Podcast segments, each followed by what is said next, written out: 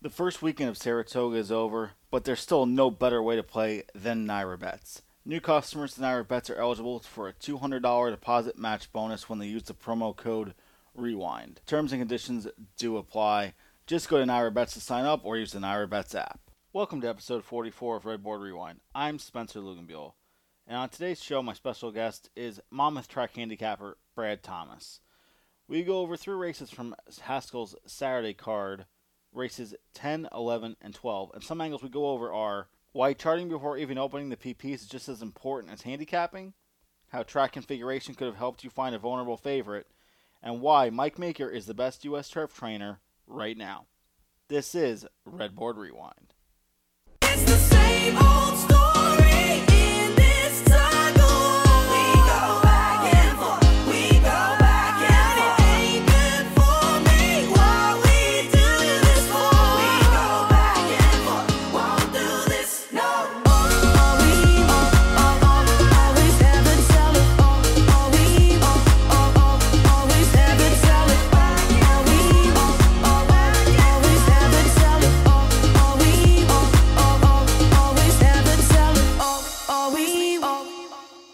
And now I'd like to welcome in my special guest, Brad Thomas. Brad, how are you today? I'm very good. How's it going?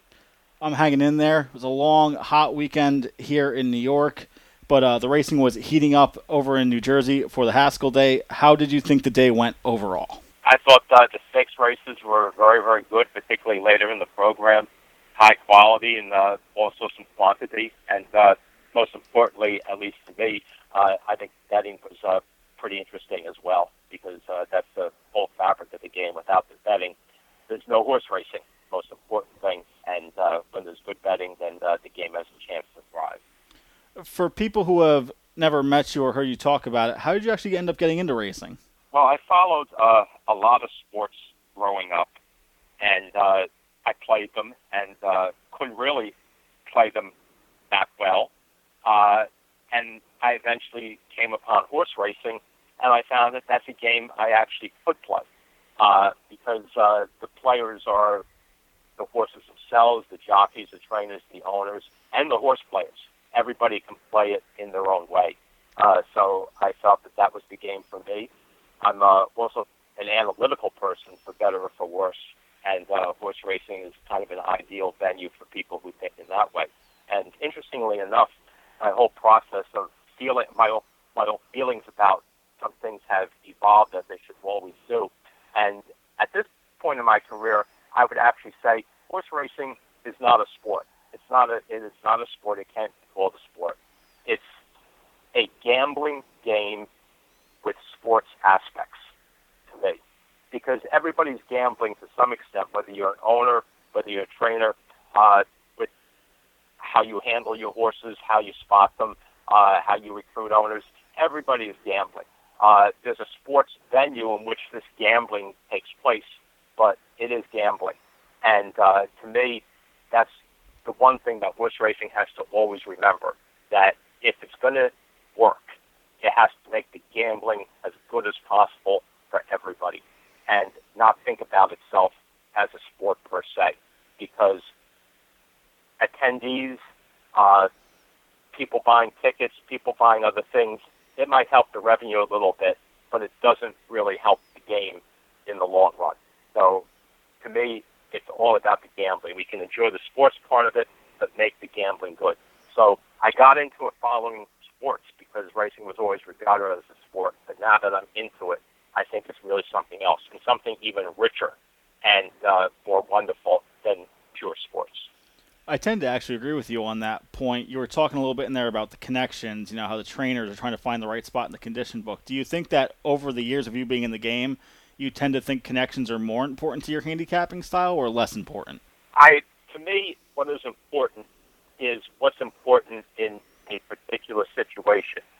There might be a situation where connections are everything, but there might be another situation where the connections are virtually meaningless to me, the decision making process, one of the keys is understanding which of the 38,611 reasons why horses might win or lose a race, which of those are the most applicable in this individual situation.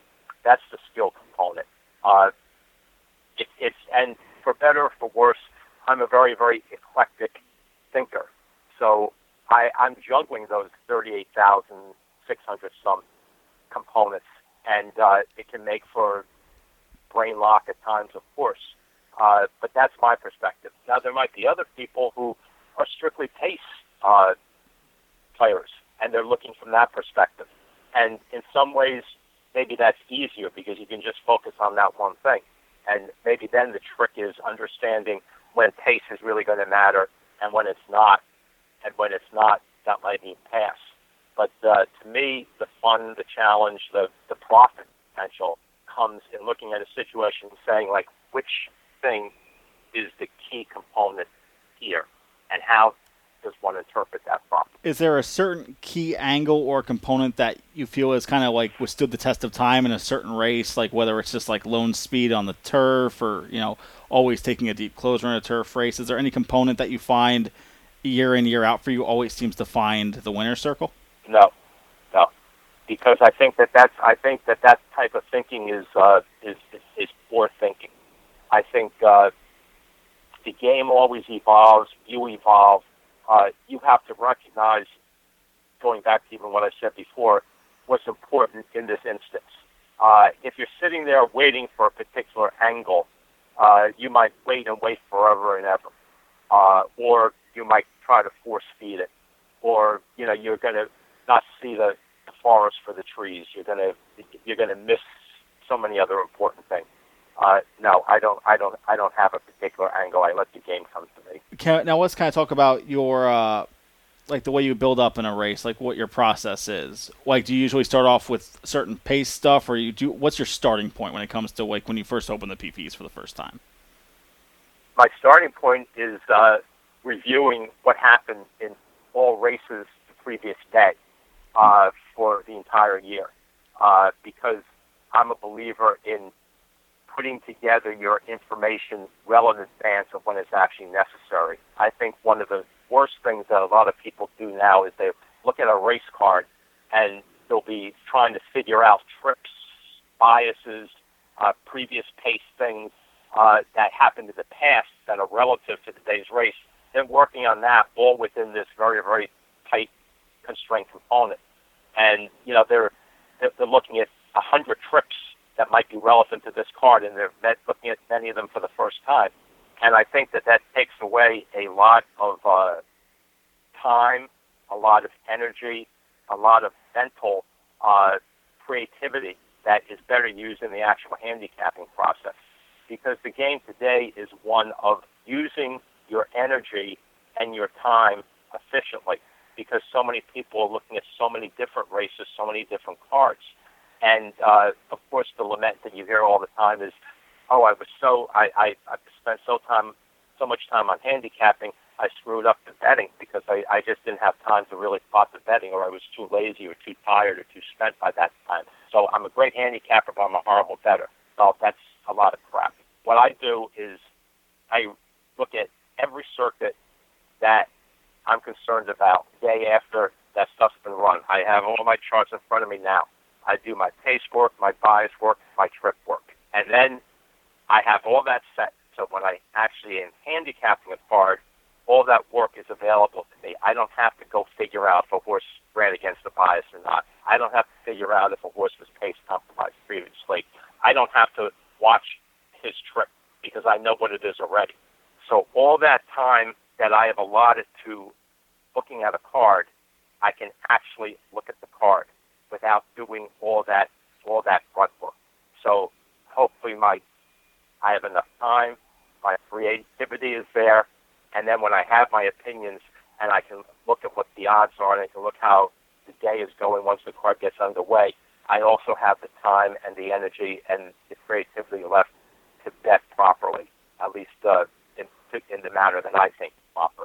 Uh, so that's really my, my key angle is I do as much work well in advance as possible so that when a card comes up, I can get into it exactly the way I want.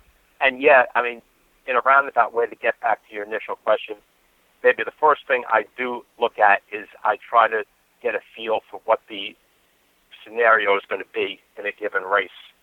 beginning, middle, third part, finish. Uh, pace, but also position of horses based upon what I think the trainers might be thinking, what I think the jockeys might be thinking. That's maybe the place to start when I actually get down to handicapping an individual race. We were talking about how you how you chart so much. For an average race card, how many hours are you putting into your charts? Well, th- I have different priorities for different circuits. Mm-hmm. Uh, many of these uh, of these races I've uh, I've seen already live. Uh, so what I can do is I, I, I already have a start before I get to the charts. Uh, I will. I've seen these races. From what I know about them already, I'll put together preliminary notes about charts, about pace, about trip, and then I'll go back and I'll watch the trips again. Uh, sometimes I'll watch a race many times. Sometimes I'll hardly watch it at all because I've seen all I need to see, or at least feel I've seen all I need to see at one time. So some circuits, some circuits it might be 30 minutes. Some circuits it might be three or four hours. It, it or, or even based upon the size of the card or the quality of the card. So it's it, it it's flexible. It's it's it's organic. I don't I don't have any guidelines. I just take I just go where the work takes me. If I think if, if it's a, a bad card with uh, with uh, with small fields, uh, I may be able to take care of it very very quickly. If it's a card like the Travers Day card at Saratoga, it really might take hours. So, so, so it depends. But you have to be flexible. Flexibility matters. You have to understand where your time needs to be spent, where your energy needs to be spent. Prioritize and then create. Let's jump into this great card of action from last Saturday at Monmouth Park. The first race we're going to start with is the 10th at Monmouth Park. It was the Monmouth Cup, a grade three, going one and one eighth miles on the dirt. What were your thoughts before the race went off, Brad? Well, I thought that a key part of what happened in that race was the uh, was the uh, death scratch uh, or the sword scratch of Bodie Express mm-hmm. because that changed the whole pace scenario of the race. He was the fastest horse in the race. He had an outside post which was going to allow him, uh, if he broke okay, to get a good start, to maybe clear the field, and clearing fields is, is key to his chances. He's a horse who uh, is a much stronger runner when he's able to clear off than he is when he's under some type of pressure, as most horses actually are. And uh, a mile and eighth might be the absolute extent of his distance ability. So it was going to be an interesting race to see if anybody was going to take him on because nobody else in there had the had the real pure speed uh, to do so. I thought.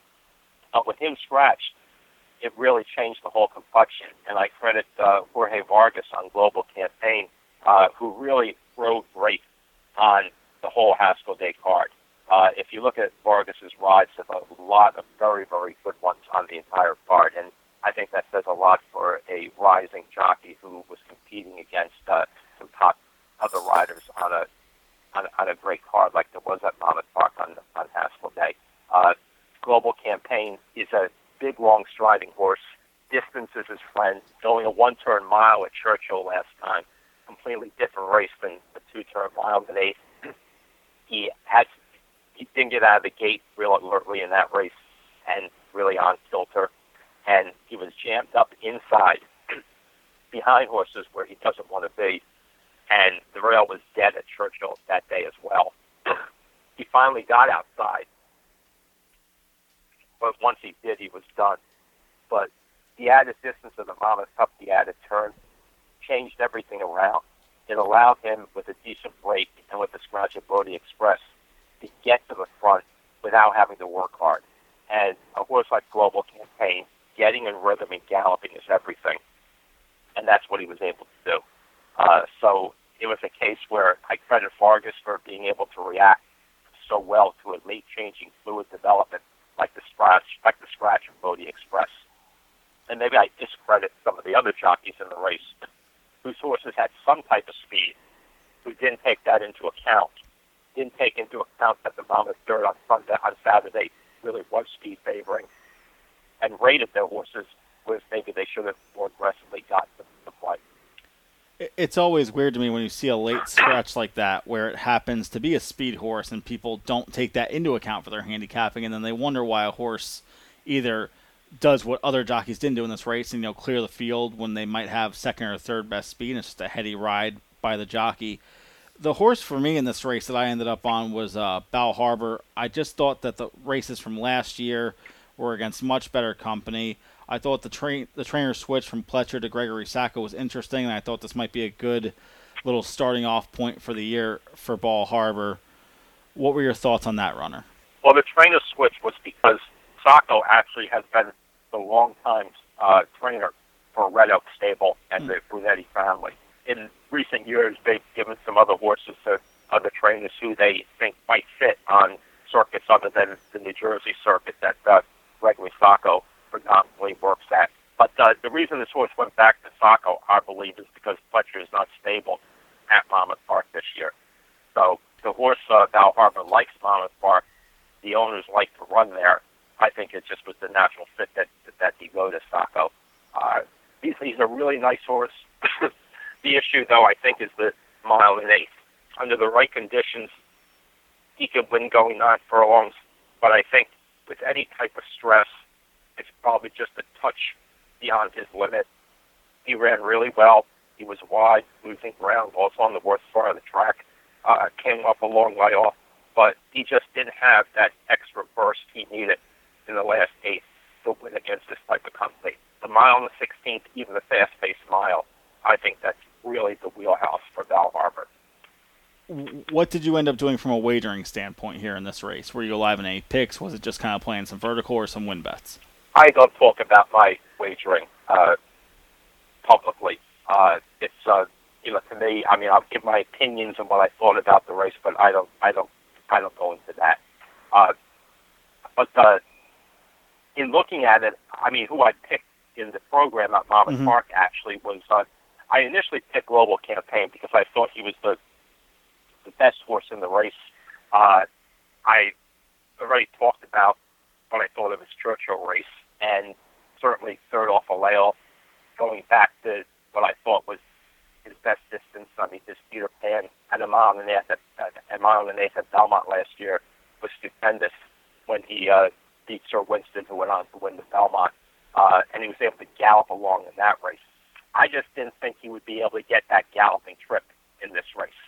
Uh, I thought that the one post, rather than being a blessing as it ultimately proved to be, would be a curse to some extent because maybe he would get the same trip that he got at Churchill, and he would do it with Bodie Express clearing off and you know providing kickback trouble for him as well. But uh, the scratch of Bodie Express, the uh, aggressive uh, ability to maybe shift gears by Vargas, global campaigns jockey, that changed that. And you know what, too? This is a game where you never know for sure what might have happened. Uh, even for the Express in the race, maybe Global Campaign does pop out. Maybe he is able to to force Bodie Express to rate off of him a little bit. Or maybe Bodie Express does clear off and aggressively a global campaign, angles out around him, and sits a two wide trip, pressing him. Who knows what happens? That's the beauty of the game. We never know for sure. But uh, I kind of did pick myself. I mean, I, I, I the horse I picked was actually Senior Investment, who is a horse who I've always liked, uh, and a horse who I thought proved once again that he dislikes wet surfaces when he came off a layoff in the Westchester. and I thought that race was a complete false out.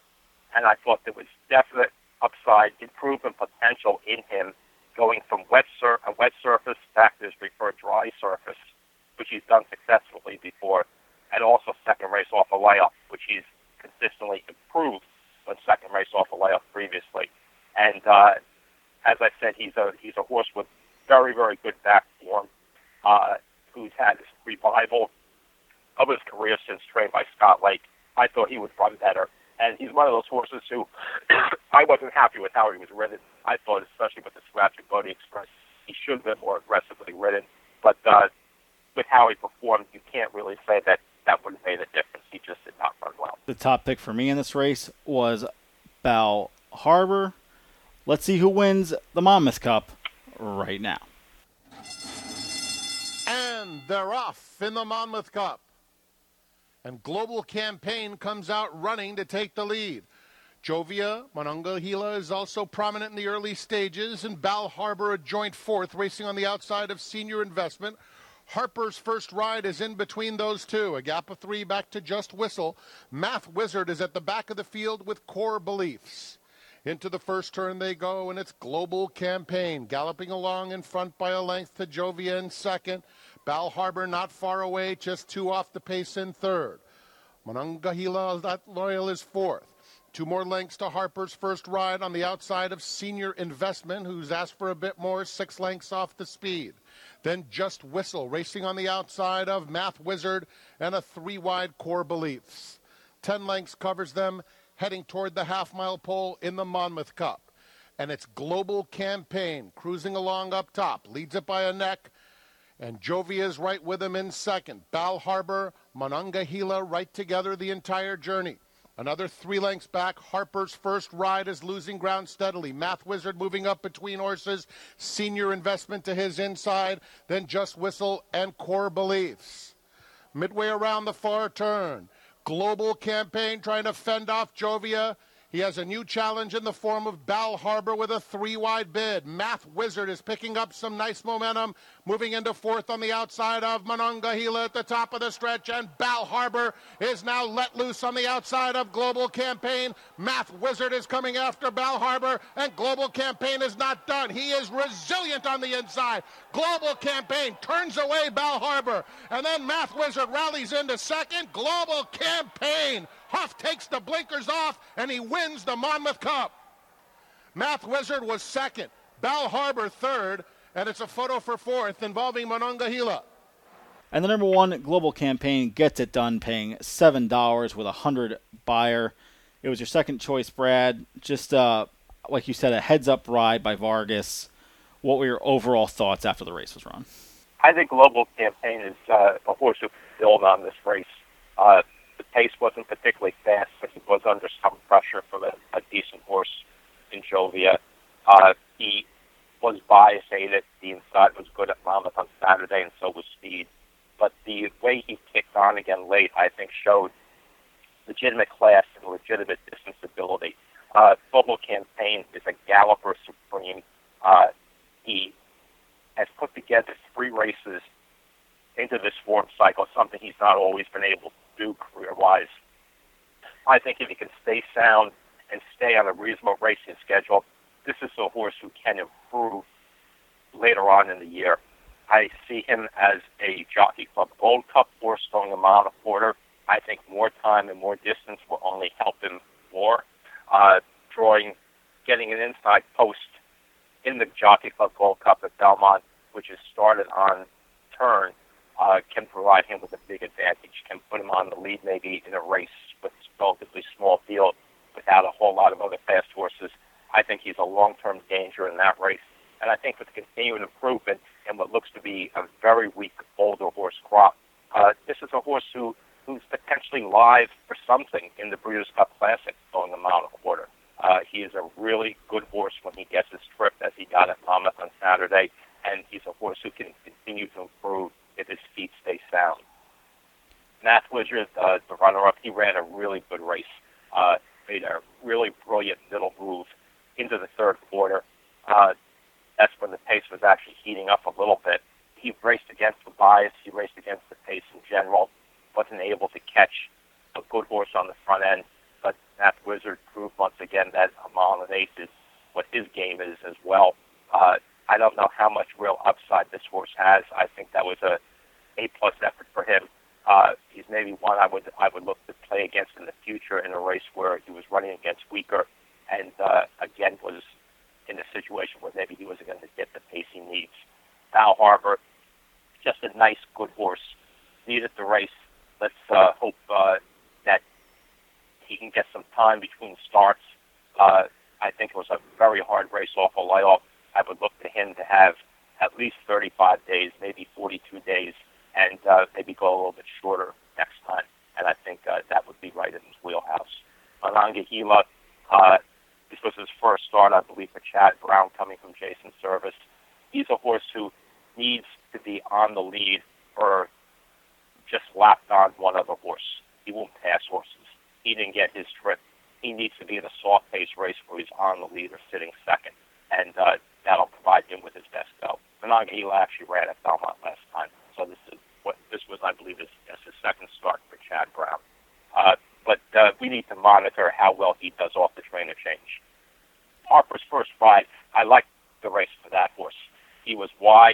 ground against the grain. Uh, carried 125 pounds, which was a pretty pretty big load uh, for a horse of his quality against the steel. Uh, I like him coming back uh, against weaker next time with good press. His trainer, Claudio Gonzalez, a just a monster trainer on the Mid Atlantic circuit, uh, does superb work Maryland. For me, two points to bring up. Like my top pick, Bal Harbour. Looking back at it, this horse just seems to always be a bridesmaid, but it'd be a solid horse to own. Always seems to hit the board but just not one that I should maybe be looking at so much on the win end. It's interesting your thought on Math Wizard because a lot of people will hear, you know, oh, against the bias, against the grain, instantly put in the stable, uh, stable and bet back horse for sure. But you think the opposite way that you think this horse will be maybe taking so much money due to being, you know, against the bias that he'll be a bet uh, bet against for sure next time out. He won't get a whole lot of money for being against the bias, but he will get money for being wide and losing ground. Uh, a lot of people uh, take a, a lot of stock strictly on that. Uh, but uh, it depends on the company he's in. If he's in a really tough spot and he has good rest and there's plenty of pace, uh, I would be more than willing to bet on him if the price is right. I'm just suppositioning that maybe the next spot is a is another race with a soft pace. Maybe it's a little bit weaker. Maybe instead of being nine to one, he's five to two. If that's the case, he's a horse to play against. But say it's a it's a good field, but with pace, and he's eleven to one, and you know he's coming back with thirty five or more days between starts. Yeah, I might be interested in him. You know, that's that's how this game works. You you might have feelings about horses, your gut reaction to what happened during this race, but you can't be a slave to them you have to be willing to be flexible. And when a situation arises that may be different than you originally thought, you have to be willing to say, okay, I'm going to pivot. I'm going to do a full 360. Let's jump into our next race. It was my favorite race in the card, race 11 from Monmouth Park, the United Nations, a grade one going one and three miles on the turf. What are your thoughts going into this race? I thought it was a, a relatively soft grade one on the turf. We're seeing a lot of soft grade ones for especially for older horses on turf in this country. That's because so many of the top turf horses are actually running on dirt these days. Mm-hmm. Uh, that's just where the American breeding program is going. Uh, but uh, I thought it was open to just about anybody because Arklow is a horse who, I mean, I, I could see no upside to the quick turnaround for this horse, shipping in hot weather. I didn't really understand it. And at the same time, it's one thing maybe if you're doing that into an ideal spot for a horse, but Arklow is a mile and a half horse at this stage of his career. He's a horse who's always been better on bigger tracks with more sweeping turns and longer stretches. I did not understand at all bringing this horse back in six days in hot weather, cutting him back in distance, and running on a turf course with tight turns and a short stretch. So my feeling was Arklow is not going to win this race, and maybe isn't even on the board. After that, it was really, really wide open. Uh, I took a shot with O Dionysus. I thought it was that wide open. I always have thought he's a talented horse with a good burst of speed. I thought a month race would hit him right between the eyes. He'd run well off layoffs in the past. I didn't think he was the likeliest winner of this race by any chance, but I pick a lot of horses who I, I don't think are the likeliest winners because, you know, if you're a good better, that's what you do. You bet a horse who's the biggest disparity between price and actual chances of winning. I thought at 48 to 1 he was a he was a, he, he was a good price. Uh, but uh, I just wasn't a fan of uh, all of the favorites in here, especially Arklow. I I thought it was a weird race. The top two two favorites, Arklow, Standard Deviation. I just didn't like either of them, and those are the type of races I love to bet, obviously, because you can try and find something. Uh, Aquaphobia was a horse that, you know, how many times are we going to see Mike Maker claim a horse and three or four races later he ends up with a grade one or a grade two? He just seems to have this great idea on, on horses he can claim on the turf and bump up a few times and makes uh, make some good decisions on. I thought uh, Parrot, the uh, one of the outside horses coming out of the tiller. I thought it was a great win in the tiller. I thought Lone Speed, best last out Beyer, and you got a heck of a price on him at ten to one. The horse I actually ended up betting on in the end was Current with uh, Gallardo and Todd. I seem to just be all over the Todd train today.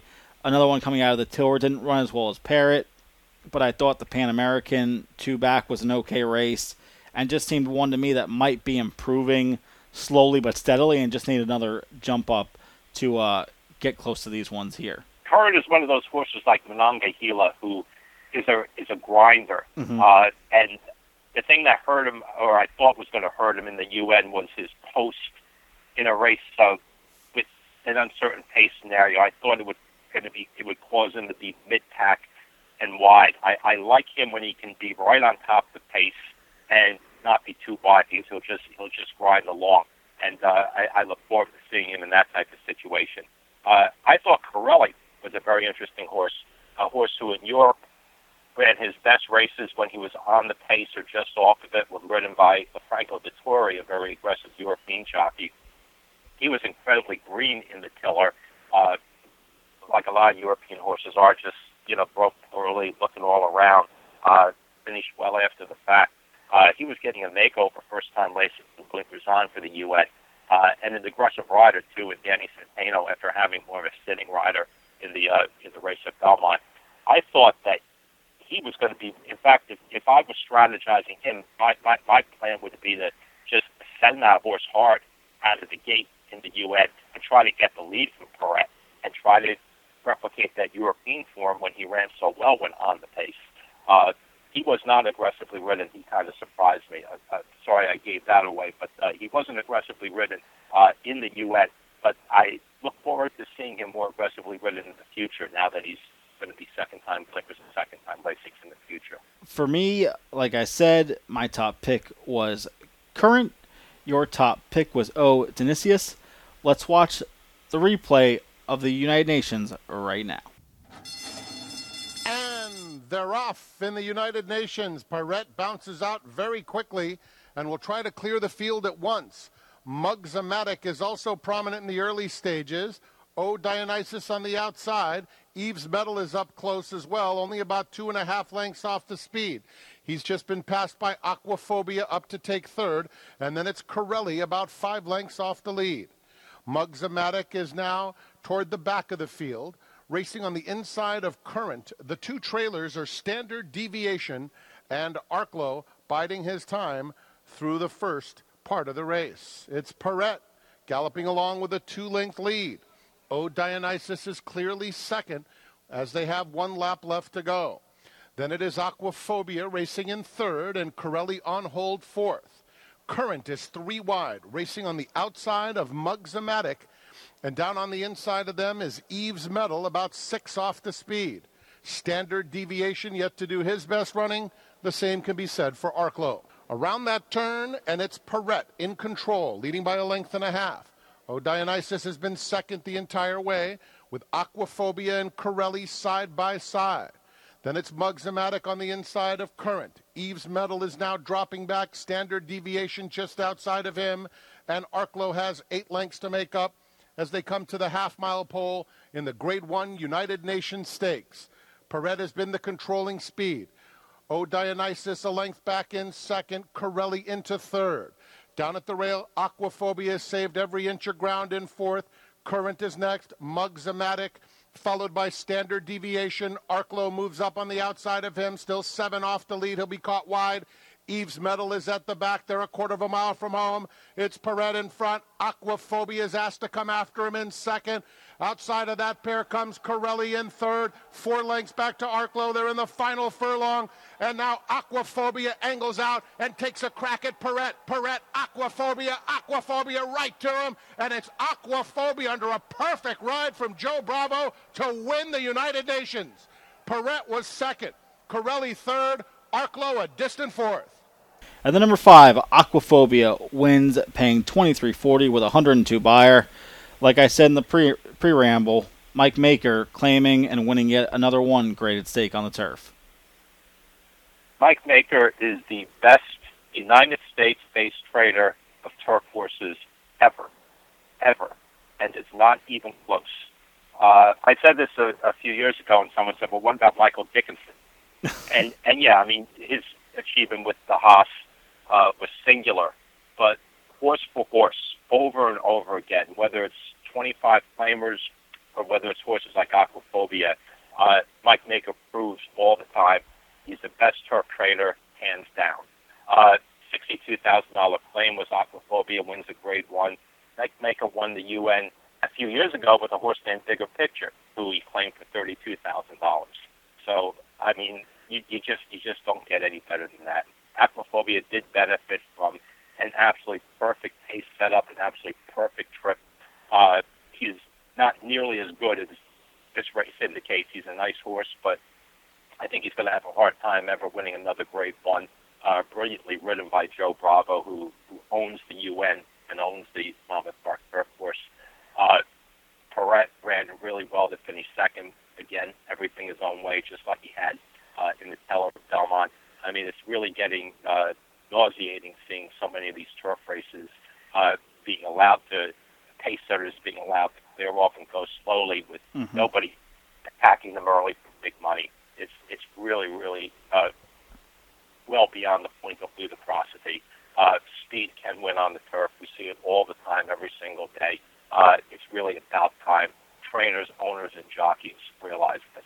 Uh, Corelli uh, ran very, very well, losing ground wide against uh, what probably was an inside grain on the turf course at Monmouth uh, with the rails down for the first time in 14 days. Uh, as we mentioned earlier, he's a horse I definitely want to see more aggressively ridden, and I think a stretch to a mile and a half will do him good. Uh, Arklow uh, had no chance, no chance at all, uh, given the uh, given the conditions. Uh, but we do have to keep an eye on him a lot of miles on his wheels. Maybe no matter where the turf course is, no matter where the rest is, uh, maybe he's a horse who's not quite what he was in the past. So for this is a point of maybe even though the conditions were bad, and it's not, it wouldn't be so much as like cross the race out. You just think maybe he's going to go off form, and like you said, a lot of miles on those wheels might just be one to avoid going forward. Yeah, I'm at the point with Arklow where I need you to prove to me that you're the horse you were. That is a fair enough point. Perret, hopefully, we'll see if this horse can get another easy lead. I do tend to agree with you. It's amazing how I watch a lot of NYRA racing and how it just seems like everyone just wants to hold their horses as long as possible and just go for that last, you know, quarter second, quarter burst. It starts to get really frustrating when you're trying to figure out the pace scenarios, and it just never seems to add up at all. No, it's uh, it's and, and it, the thing is, you just can't. You, you, yeah, it, everybody is involved here because the trainers are strategizing along with the jockeys. It, it, everybody's in the mix here for, why this happens, and uh, really, it, it's it's it's interesting uh, in that this is where the mindset is.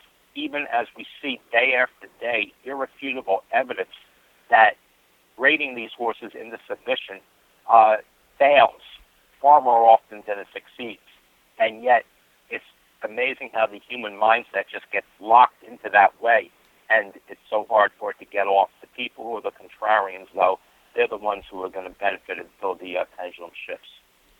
Let's jump in to the last race of this podcast. It was race number 12 at Monmouth Park, the Grade 1 TVG.com Haskell going one and one eighth miles on the dirt. Sort of a shorter, smaller field. Bob does bring authentic from the West Coast. What were your thoughts going to this one, Brad? I thought it was Authentic's uh, race to lose. Uh, in the Santa Anita Derby, he was outside for the first time, uh, all the way outside, posted. Uh, he saw daylight to his right, broke to that daylight. He's a goofy horse. That's his biggest problem. Uh, he's inattentive. He lacks focus. He's uh, always drifted through his races. He's always played around with his lead changes. Uh, he's done all sorts of weird things. He did another one out of the gate in the Santa Anita Derby. Uh, when he recovered, he rushed up for the first time in his life. He had horses to his inside in front of him. He didn't like that. He squandered a lot of reserve fighting his jockey. Uh, he wasn't going to beat Honor AP anyway that day, and the mile and one eighth is probably the absolute limit of his distance range. Uh, but he ran a good race considering that in the Santa Anita Derby. Uh, the jockey changed for the Haskell to Mike Smith. Uh, seven weeks to prepare ideal rest for a paired up figure wise three year old in the modern game. A lot of lo- long works in the Baffert style, especially the mile work on July 4th. really an indication that Baffert was going to ask this horse for everything he had to win a Grade One. It's important for this horse win a Grade One to establish his value as a stallion. Uh, there's still plenty of time to recover for the Derby with a maximum performance in the Haskell. So I think all the signals pointed that authentic building up this race the right way with the rider change and with the Innermore draw where he was going to have horses to his outside. He wasn't going to duck out at the start of this race because there was going to be pressure out there to keep him in. With any type of alert break on a speed favoring track, he was going to be incredibly hard to beat at a short price. Uh, that was really the key to me. And maybe the other key was Dr. Post, uh, a horse who ran so well in the Belmont, finished second big, long striding horse, made to order, though, for Belmont, with its sweeping turns and long stretch. A horse built for Belmont. Uh, coming to Monmouth, he was r- racing on a, a course with tight turns and a short stretch, and he was also drawing inside. He likes to be outside. Big horse with a long stride and doesn't like like to be nailed by dirt in his face. Was a bad place for him. So I thought he was really, really vulnerable in this race. Uh, I didn't think he could beat Authentic. I thought he was vulnerable for second. Uh, he was running in the Haskell. I mean, it's a million dollar race, and a Grade One victory would be wonderful along with that for him and the stallion value. But you have to think about these trainers and how they spot horses, and think of them as playing chess with chess pieces. Uh, yes, the Haskell is a great objective in and of itself, but Todd Pletcher loves time between starts for his horses, particularly building up for the Derby. So Dr. Post running at, in, at Monmouth going a mile and eight gives him seven weeks for the Derby. And I think Pletcher really liked that. Now, you could say that maybe Dr. Post is better suited for a mile and an eighth at Saratoga or, or a mile and a quarter at Saratoga in the Travers uh, than, he, than he is going a mile and an eighth at. But I think Pletcher really liked the time between starts which is why Dr. Post ran in the Haskell. But by that definition, by all those parameters, I think it made Dr. Post really vulnerable in this particular race. For me, the horse I ended up on was the outside horse with Paco on New York Traffic. Uh, Saffie Joseph has been, you know, on a tear pretty much the last couple of years. I just like the fact that the horse was improving slowly but steadily. Had the nice win in the allowance after the trainer changed the uh, two nice placings in the grade twos, and then a nice second to what people think was going to be a top Derby contender in Maxfield with a 95 Beyer topping it off. Now he comes in second off the bench. He has a couple bullet workouts. I just thought if Authentic was going to improve and run run the race that everyone thought he would, he was going to be tough. But I thought when I looked at the board and saw New York Traffic at five to one, the odds were just too juicy to not try and beat Authentic. The five to one was a really, really good price on New York Traffic, almost six to one. Very, very good price. And and yeah, I would I would say I I didn't think he could win. I didn't think he had a shot to win, but the price was truly value. And and yes, I could have I could have uh, bet on him at that price, even not thinking he was going to win, because I thought he should have bet much less than, than that. Probably probably four to one was fair value, so he was a substantial overlay. My pick was actually Jesus's team, who I really liked his development for his trainer, Jose D'Angelo. And I thought his last race at Gulfstream was fantastic. Uh, he was behind two dueling leaders who went sizzling, and he had to really work to even keep up with them on the turn. And uh, the way he continued uh, fighting on through the stretch against the quality, perfect trip deeper rallier uh, really impressed me that he would be able to do better still stretching out to a two to a mile and an eighth where the fractions would be more comfortable and where he would be able to stay in range without without having to work quite so hard. I thought he would represent value. Uh, he was 18 to one, and and that was marginal value. And again, no, I did not think he was the likeliest winner by any stretch of the imagination. But I thought that price was a was a was a very very fair price on a horse that to me only had to really beat one horse, namely Authentic. And if you beat him, I thought you were going to cash, and I thought maybe Jesus' team had a prayer to do so. No pun intended. Brad is on Jesus' team. I was on New York Traffic. Let's see who wins the Grade 1 Haskell right now. In the TVG.com Haskell Stakes. Authentic bounced out beautifully, and New York Traffic comes away in second. He's not quite going after authentic just yet. Lebda is racing in third. Jesus' team fourth. Dr. Post is down on the inside. He is next to Ancient Warrior, about six lengths off the pace. Fame to famous, wide and last. Authentic gets a very easy lead. He's in front by a length and a half, racing a bit off the rail. New York Traffic is in second. Jesus' team third. Lebda is racing in fourth.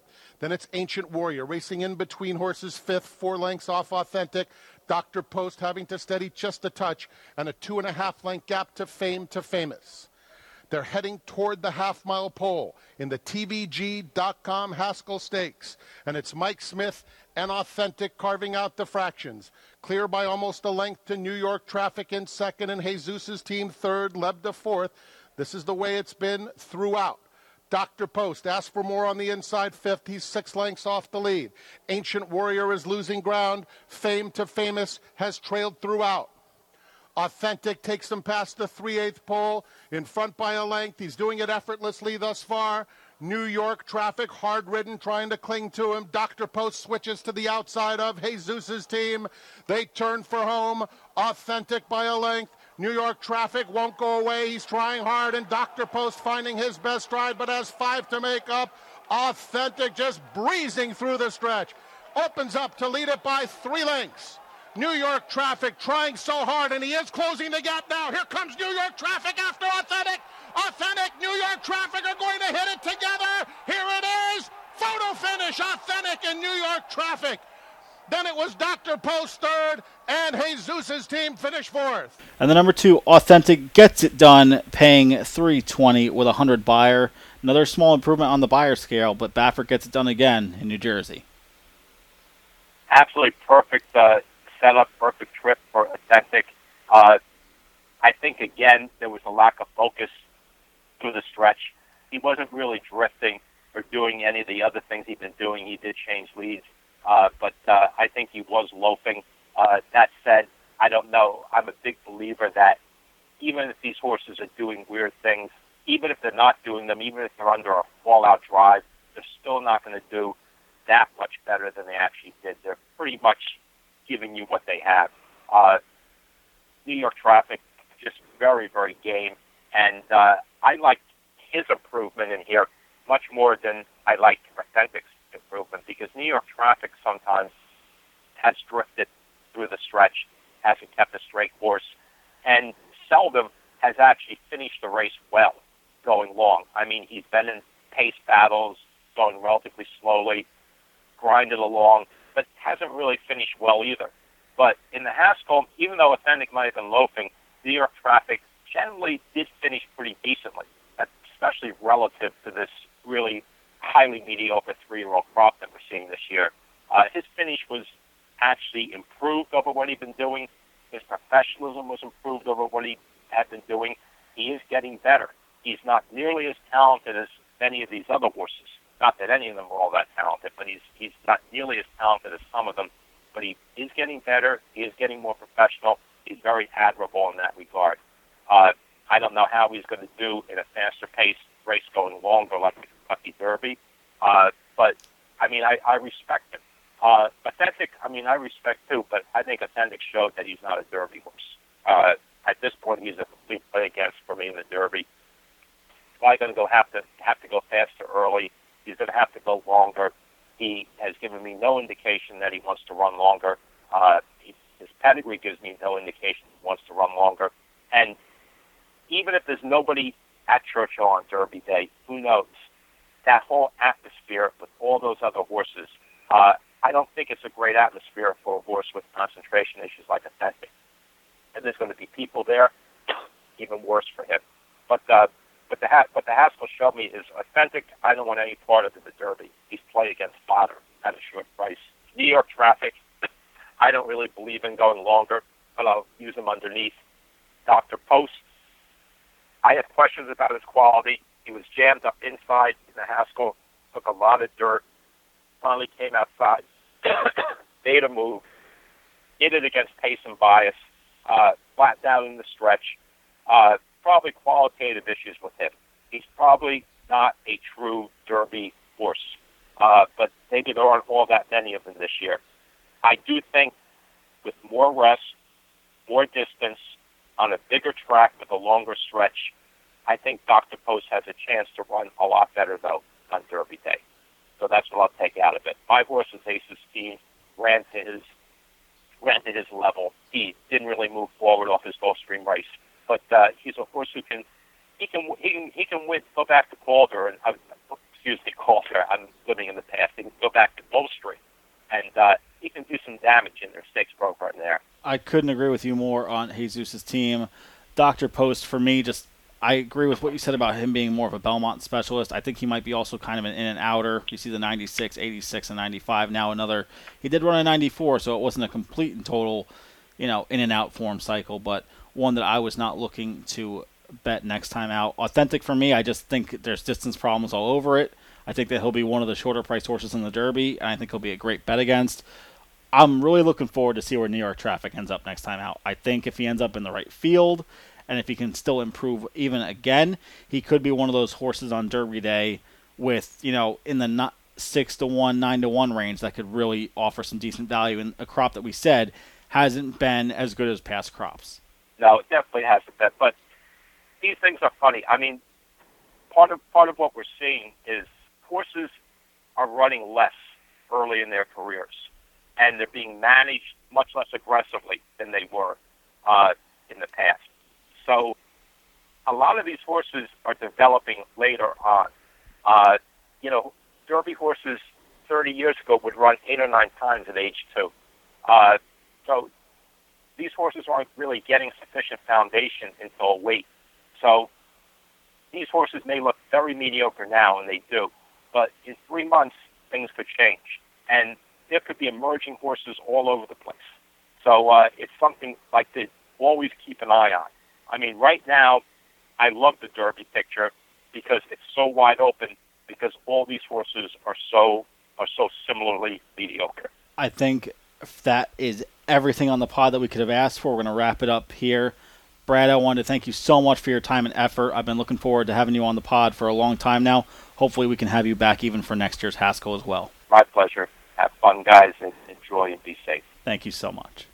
Another special thanks to all the listeners for Redboard Rewind, and my special guest, Brad Thomas.